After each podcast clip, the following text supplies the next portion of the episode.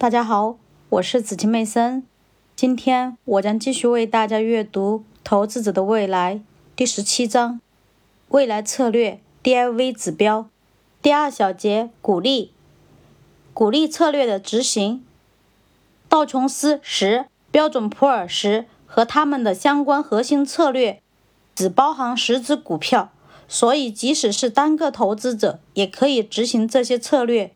对那些不愿意购买个股的投资者而言，他们也可以选择那些执行道琼斯十策略或者其他类似策略的投资信托。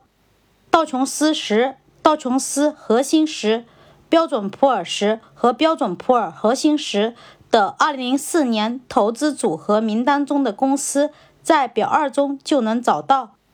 道琼斯有四个公司在标准普尔的名单中也出现了，分别是 SBC 通信、阿尔特里亚集团、通用汽车和摩根大通银行。必须强调的是，这个名单每年都在改变。当你阅读本书的时候，很可能这些股票中的一些已经不在这些鼓励策略里了。你可以在网上找到现在。